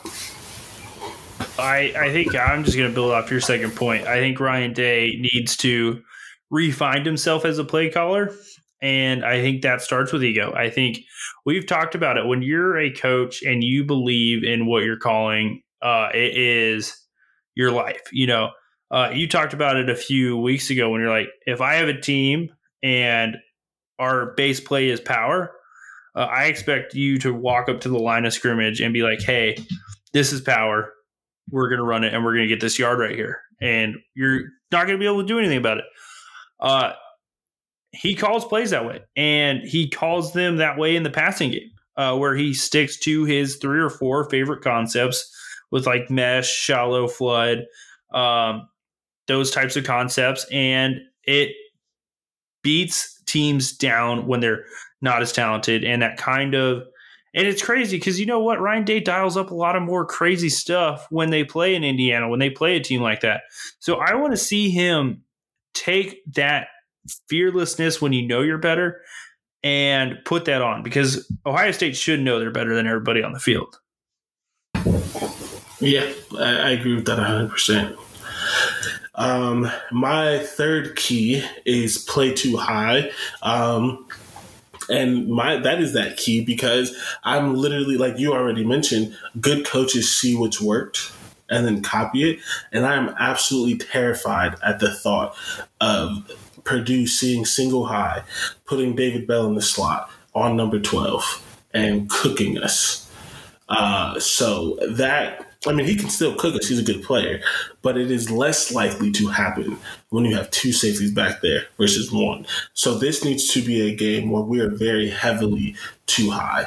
Um, and we are we have two people as that line of defense. We're playing cover four. We're playing cover two. We're not, you know, playing a whole lot of man. Oh my God, Akron just yeah, they just got a their defensive end just got a touchdown and now the game is tied at 38 and they were getting they were getting stomped earlier uh, sorry this is this is the issue with watching with uh, recording while you're watching games like sometimes things just happen and you have to comment on them even though they're just unrelated um, okay sorry although a three-win Akron does that help Ohio State's resume? You know, turning it back in, uh, it does not. It doesn't at care. all. Uh, they don't care about that stuff. No. So yeah, I'm literally like physically, like I mean not physically, but like I would be terrified of them seeing single high with David Bell in the slot. So I think this is and they missed the extra point. Oh, you're so stupid. Now you're down one. That's just college kickers suck. Noah Ruggles, please. Please stay. Please, please uh, stay. Yeah, I'm done talking because I can't stop commenting on the Akron game. But Yeah, it's it's definitely uh, that's a for sure a key because uh, Ohio State's shown that they can dominate in quarters with a four man rush, and I think they can do that this week. And uh, I think I'm going to lead into your last key because this is my biggest key of the game. Uh, when you're playing a quarterback who is really good but not great, like Aidan O'Connell is, the number one way you beat that team is pressure. And the number one way you limit a player like David Bell is being able to get pressure with four because that takes a lot of throwing lanes away. So if Ohio State's able to get the pressure they have been, and guess what? They're tied for first in the country in sacks, and I expect them to be first in the country in sacks after this game because this key is that important. If they could completely disrupt the passing game by sacking the quarterback a bunch of times or just forcing them into rush throws, uh, this is going to be a very long day for Purdue football. hundred percent. I can't remember if this is in the country or just the Big Ten, but Ohio State has the most five sack games or something like that. Um, and this is another game where they need five sacks. I want to ask you a question. Uh, if you know the answer because you already looked at the stats, then whatever. Do you know how many times Purdue threw the ball last game? Uh, I do not, but I think it's probably in the 50s. Yeah, it was 54. Uh, do you know how many sacks Michigan State had? Uh, probably like two or three. Okay. Let me make sure this is accurate before I lie to you. I will tell you for sure it's not two or three. Uh, I can tell you that for an absolute fact. I just want to make sure I have the right number.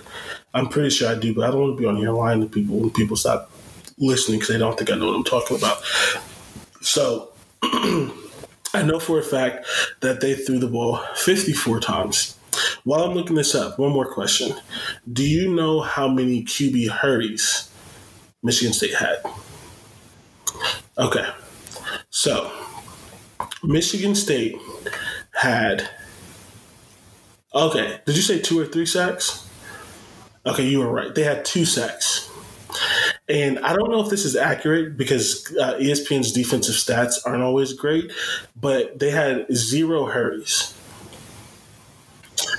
two sacks, zero hurries on 54 dropbacks. Yeah, and you know, Aidan O'Connell's not a running threat, so that means their defensive line was trying to get sacks. And they Did that, that is just unacceptable. And with the Um, interior pass rush at Ohio State, with how Tyreke Smith's been playing, he's caught up. He's tied for first on the sack with Jack Sawyer, with way Zach Harrison's been playing. I think this is a huge opportunity for the defensive line to make a national statement. Yeah, uh, they have to. They're going to have to, especially like 54 dropbacks is so many. It's so many. Um, so just, just, just so for reference of how well Ohio State's playing, Nebraska threw the ball 31 times. They threw the ball 31 times. Oh, stop playing ESPN. Okay, so ESPN's numbers are definitely wrong. But even still, even if they were right, Ohio, uh, Nebraska threw the ball 31 times. Ohio State had five sacks and four QB hurries. Yeah, it's insane. Nine so out of of 40 dropbacks, nine of them ended with the quarterback, or of what's the sacks plus? 31. 31 plus the sacks would be what, 36? Don't the don't the sacks count as dropbacks? Uh, no, those are oh, you're right. You're right. You're right. You're right. You're right. Oh, that was stupid. 36 Yeah, dropbacks. uh, nine of those 36 were interrupted by Ohio State's defense. That's a fourth. That's 25 percent. That's insane. And I also think I'm all, I'm almost positive ESPN's numbers are wrong. Yeah, I- I, I think there think were there are quite a bit more hurries than that. So, but at a bare minimum, 25% of their drop of Nebraska's dropbacks were sacks or hurries. For reference, 3%. Let's let's be nice. We'll round up. 4% of Purdue's quarterback of dropbacks were sacks or. That's insane. And it's it's actually less because I, I forgot you're supposed to do 56. So two divided by 56. Oh, yeah, that's not a stat I need to hear. Uh, that's not it's, yeah, it's 3.5%. So pressure, like you said, but my fourth key is pressure, pressure, pressure. Pressure, pressure, pressure, pressure, pressure, pressure, pressure. You pressure, need sacks. Pressure. You need pressure. QB hits. You need QB hurries. You need to hit them legally Legally, please do not No extend this game with roughing the passer, that kind of stuff. If it is not half a sack, if you're already not there, don't touch him. But when you can touch him legally, you need to hit him. You need to put him on the ground. You need to get sacks. You need to give him some happy feet. Like that's going to help. Because if they try to throw the ball, if they try to throw the ball against Ohio State 54 times and we don't have between like five and seven sacks and like a bunch of hurries, I'm going to be disappointed. The score's And going to be a lot another way- closer. yeah, and that is another way Ohio State can lose this game Yeah. by not getting pressure. And I, I think the offensive line play uh, is going to be the key for Ohio State. The offense, the fronts are going to be the key. Ohio State's offense and defensive line are going to be the keys, the biggest key position groups in this game. One thousand percent. So with That's all just how it that, with all the keys in, uh, what score prediction do you have before we head out for the weekend? Um, I so it's a not that I know much about Vegas or betting, but just so I'm only saying this so people know how I feel. Uh, like with my score, uh, Ohio State's like a 20 point favorite. I just don't see that happening. Uh, it should happen, but I just don't have the faith in that right now. So I have Ohio State 37 24. Uh, I think we win by 13. Yeah, I think uh, you're in a similar ballpark to me on the score differential. I think it's going to be like a 42 to 23 game. I'm going with a weird score for Purdue because they just seem like a team that'll go for two twice to start catching up. I don't know. I just see him scoring 23 points. It's uh, something I feel, and then 42 points for Ohio State, and that's not a bad game at all. No, yeah, that's not bad at all. So uh, that's what between 13 and 19 points. Yeah, so I, it's still, it's still not a cover. That's fair. but I do think Ohio State, and I, I think it's close at first. Ohio State dominates for a little bit. It gets close again, and they blow it out of the water at the end. Yeah, I can see that. Uh, but yeah, that's it for today's show. Kind of wild show today. We got into everything. We got a little bit of our hands kind of in the press conferences over here. Uh, but before we head out, where can we find you, Jordan? Uh, you can find me on social media at JordanW330. Uh, you can find me on this podcast, The Instant Recap, and the I 70 Show, which drops on Monday. And you can find me on Sunday or Monday with an article, Big Thoughts, where I at least think I do a good job kind of recapping the weekend, uh, giving some thoughts. And every once in a while, I put some uh, inflammatory things in there, like that they should fire all the coaches in the Big Ten West.